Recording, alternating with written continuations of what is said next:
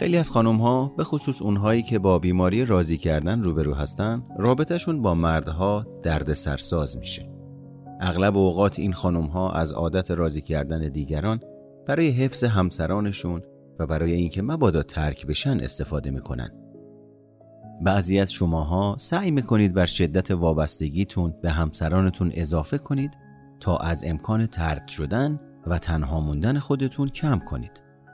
فرض اولیه شما بر اینه که اگر بتونید کاری کنید که به خاطر همه کارهای خوبی که برای یک مرد می‌کنید او به شما احتیاج داشته باشه ترکتون نمی‌کنه. با این ذهنیت خیلی از شما تلاش می‌کنید که همه نیازهای شریک زندگیتون رو برآورده کنید تا بهش ثابت کنید که چقدر او در زندگی به شما نیاز داره. شما به خطا تصور می‌کنید اگر بتونید کاری کنید که همسرتون به قدری بهتون وابسته بشه که نتونه بدون شما زندگی بکنه موندنش رو با خودتون تضمین کردید.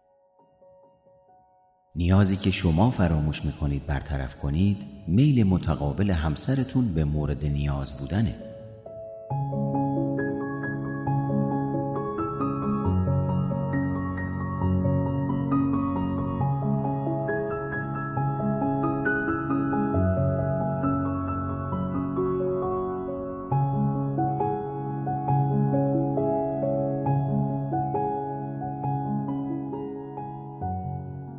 خیلی از راضی کننده ها و مرتلب ها که از این روش استفاده می‌کنن با تأسف به این نتیجه می‌رسن که اگر مردشون بیش از اندازه به اونها وابسته بشه احتمالا همون کاری رو می‌کنه که اونها ازش واهمه دارن.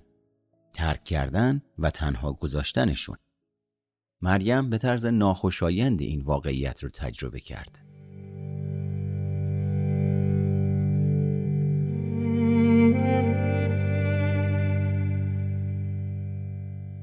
چهار سال بود که با علی ازدواج کرده بودم. توی این مدت هر کاری بگی برای علی کردم. من می‌خواستم اونو تمام و کمال راضی کنم. در واقع من برای برآوردن نیازهای علی از کنار تمام نیازهای خودم بی تفاوت گذاشتم تمام تلاشم بر این بود که علی رو به خودم وابسته کنم. تا ازدواجم مثل پدر و مادرم به جدایی ختم نشه. آخر سال اول ازدواجمون علی واقعا لوس شده بود. حالا دیگه انتظار داشت من ازش مراقبت کنم. اما متقابلا برای نیازهای من کاری انجام نمی‌داد. توی سال دوم میل جنسی علی از بین رفت. هرچند که معتقد بود علت کم شدن میل جنسیش کار و استرس زیاده. اما من هیچ وقت از این بابت شکایت نکردم. من نمی‌خواستم علی رو زیر فشار بذارم. من معتقد بودم رمز و راز شوهرداری رو کشف کردم. در واقع می‌خواستم به قدر علی رو به خودم وابسته کنم که نه بخواد و نه بتونه بدون من زندگی کنه. اما یکی از همین روزا وقتی به خونه رسیدم نامی رو تختم بود. قفسه لباس های علی هم خالی شده بود. علی نوشته بود عاشق زن دیگه ای شده و می‌خواد از من جدا بشه. نوشته بود نخواسته موضوع رو مستقیم به هم بگه چون دوست نداره ناراحتی منو ببینه. نوشته بود می‌دونم که همیشه چقدر به هم محبت داشتی. و باید بیشتر از اینا قدر تو رو می‌دونستم. اما من به جای این خشم و رنجش زیادی رو تو خودم احساس می‌کنم. چون احساس می‌کنم ضعیف شدم و به کمک احتیاج دارم. هیچ وقت احساس نکردم تو هم به من احتیاج داری. به خاطر همینم احساس مرد بودن نمی کنم. تو شایسته مرد بهتری هستی. لطفا خودتو سرزنش نکن. تو بهترین زنی هستی که به عمرم دیدم.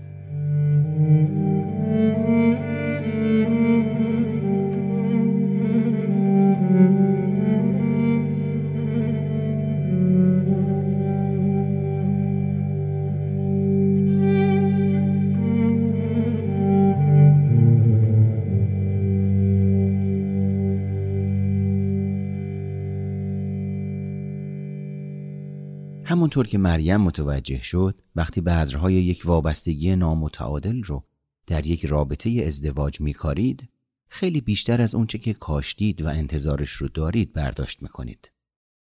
شریک زندگی وقتی بیش از اندازه وابسته بشه به خصوص اگر این شریک زندگی مرد باشه تولید احساس رنجش و خشم می‌کنه.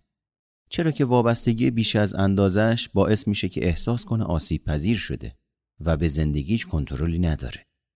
توی همین زمانی که حرمت نفس و احساس استقلال شخصیش از بین میره. همسران شما حتی ممکنه متوجه خشمی که بهشون غالب میشه نباشن.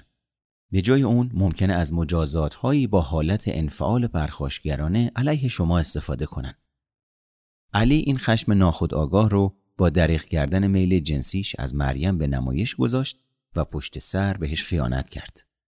مثل مریم اگر شما در یک رابطه زناشویی نامتعادل قرار داشته باشید احتمالا مجبور میشید که بارها و بارها نیازهای خودتون رو سرکوب کنید. بهترین آدم دنیا هم که باشید وقتی نیازهای عاطفی و جنسیتون رو در رابطه زناشویی برای همیشه انکار کنید ناکام میمونید. در روابط ناسالم این احساس مطرحه. دوستت دارم پس به تو احتیاج دارم. اما در یک رابطه سالم این احساس حاکمه. به تو احتیاج دارم برای اینکه دوستت دارم.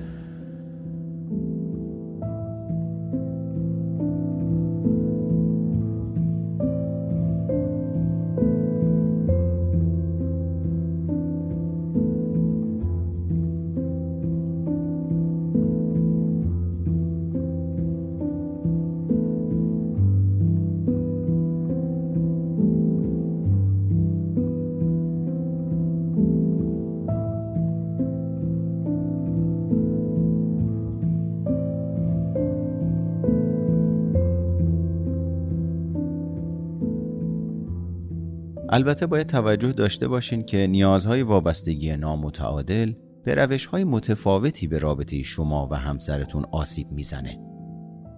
طی سالهای گذشته تا حالا های شاغل به شدت موفقی رو درمان کردم که با مشکل راضی کردن دیگران مواجه بودن.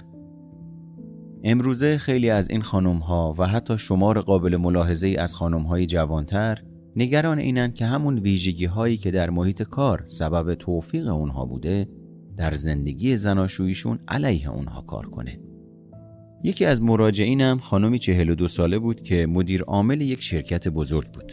ایشون به من گفت معتقده که مردها آگاهانه بر این باورن که می‌تونن با خانمی مثل او که از موفقیت، هوش، قدرت و توانمندی برخورداره زندگی کنه.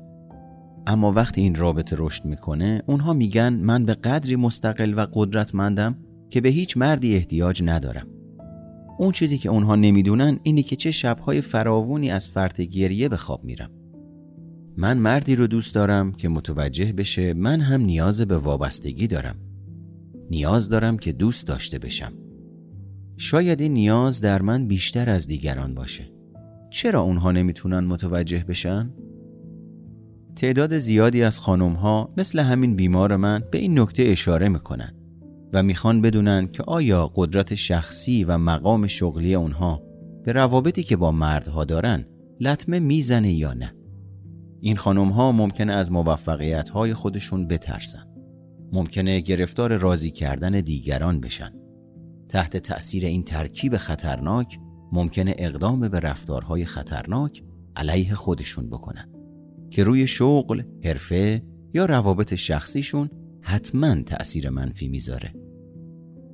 اگر شما در آن واحد یک زن موفق و در ضمن یک مهرطلب و راضی کننده دیگران هستید ممکنه تلاش بکنید که بین این دو انگیزه در رقابت با هم آشتی و سازش برقرار کنید که این می‌تونه به سلامتی جسمانی و عاطفی شما لطمه جدی بزنه مهرطلب های دیگه هم وجود دارند که با تقسیم کردن ویژگی های شخصیتی خودشون به دو بخش این مسئله را از بین بر میدارن.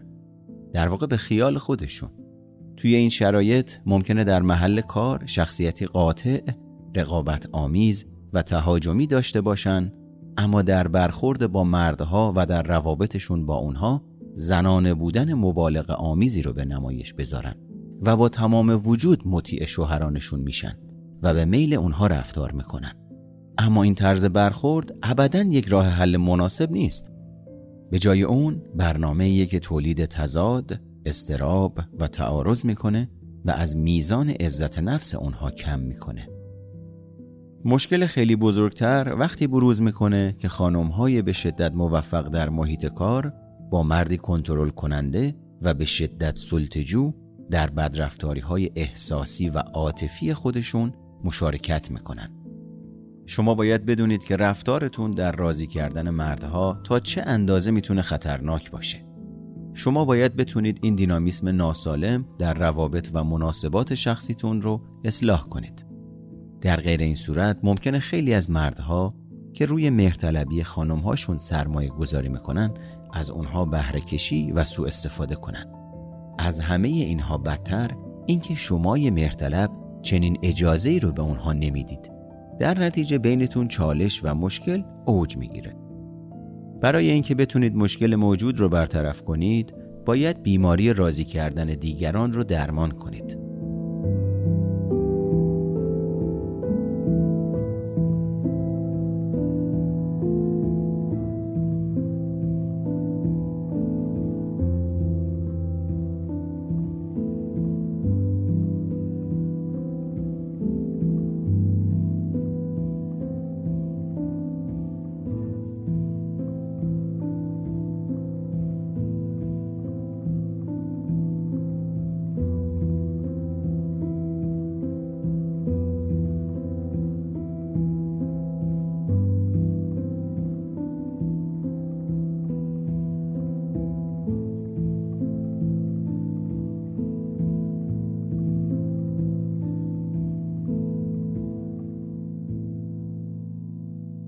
مرد کنترل کننده همیشه شما رو متزلزل و ناپایدار نگه میداره.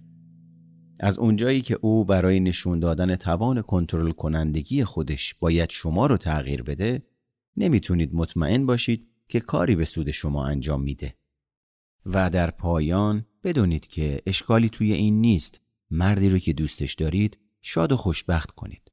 هیچ اشکالی نداره که مرد زندگیتون رو راضی کنید. اما باید مراقب باشید که با این کار آسیب و رنجشی متوجه خودتون نکنید. در یک عشق سالم این احساس برقراره. من به تو احتیاج دارم چرا که تو رو دوست دارم. اما در یک عشق ناسالم این احساس فوق تغییر حالت میده. من تو رو دوست دارم چون که به تو احتیاج دارم. هیچ مردی ارزش اون رو نداره که شما به خاطر اون ارزش خودتون رو نادیده بگیرید. هر مردی که احساس کنه تحت تأثیر شما تهدید میشه یا در معرض هوش و فراست شما ارزش خودش رو از دست میده و یا از موفقیتاش کاسته میشه کسی نیست که بتونید باهاش رابطه مناسبی برقرار کنید. اگر مردی واقعا شما رو دوست داشته باشه نمی‌خواد از شما شخصیتی متفاوت بسازه. در واقع شما رو به همین شکلی که هستید میپذیره. و البته عکس این موضوع هم صادقه. و در نهایت حد و مرز جنسی و جسمی خودتون رو بشناسید و اون رو رعایت کنید. هر مردی که طالب شماست باید این حد و مرز رو رعایت کنه.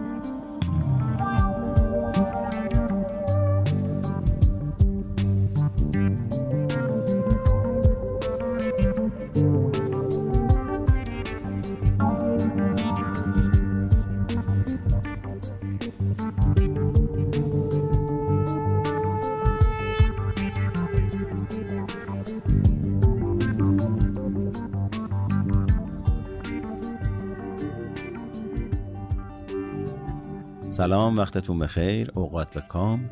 محمد مهرگان صحبت می‌کنه. توی این اپیزود هم راجع به مهرطلبی صحبت کردم. مهرطلبی، خودشیفتگی و کمالگرایی سه موضوعی هستند که به صورت شایع من در سطح جامعه ایرانی یا حداقل کسایی که به من مراجعه می‌کنن می‌بینم. و متاسفانه خیلی از افراد نسبت به این ویژگی یا آسیب شخصیتی خودشون آگاهی ندارن. و طبق این الگوهای تکراری ناخودآگاه زندگی می‌کنن و نتایج تکراری می‌گیرن. اما در نهایت تعجب می‌کنن یا شک میشن که چرا همیشه باید یک اتفاق ثابت در روابط عاطفی من برام بیفته. مثلا خیانت. مثلا اینه که چرا یک مرد کنترلگر رو من همیشه به خودم جذب می‌کنم و اینجور صحبت ها ازتون خواهش می‌کنم که این اپیزود رو برای افرادی که فکر می‌کنید مهرطلبی دارن ارسال بکنید. تا شاید بابی بشه برای اینی که نگاهی به خودشون بندازن. اگر نیاز به تماس با من بود از طریق شماره تماس 0902 200 50 21 و یا آیدی اینستاگرامم به نشونی ام او مهرگان. می‌تونید با من تماس بگیرید. قبل از خداحافظی خبر دیگم بهتون بدم. توی اپیزود بعدی به احتمال زیاد میزبان دکتر ابراهیم پور هستم و راجع به اوتیسم با هم دیگه صحبت می‌کنیم. لطفا برام کامنت بذارید. نظراتتون مهمه. هر اپیزودی رو که میشنوید نقدی پیشنهادی توصیه اگر دارید یا اگر موضوعی مد نظرتونه که دوست دارید راجبش محتوایی تولید بشه حتما برای من کامنت بکنید. می‌خونم دونه دونه کامنت ها رو حد المقدور جواب میدم. تا اپیزود بعدی همه رو به خدای بزرگ میسپارم.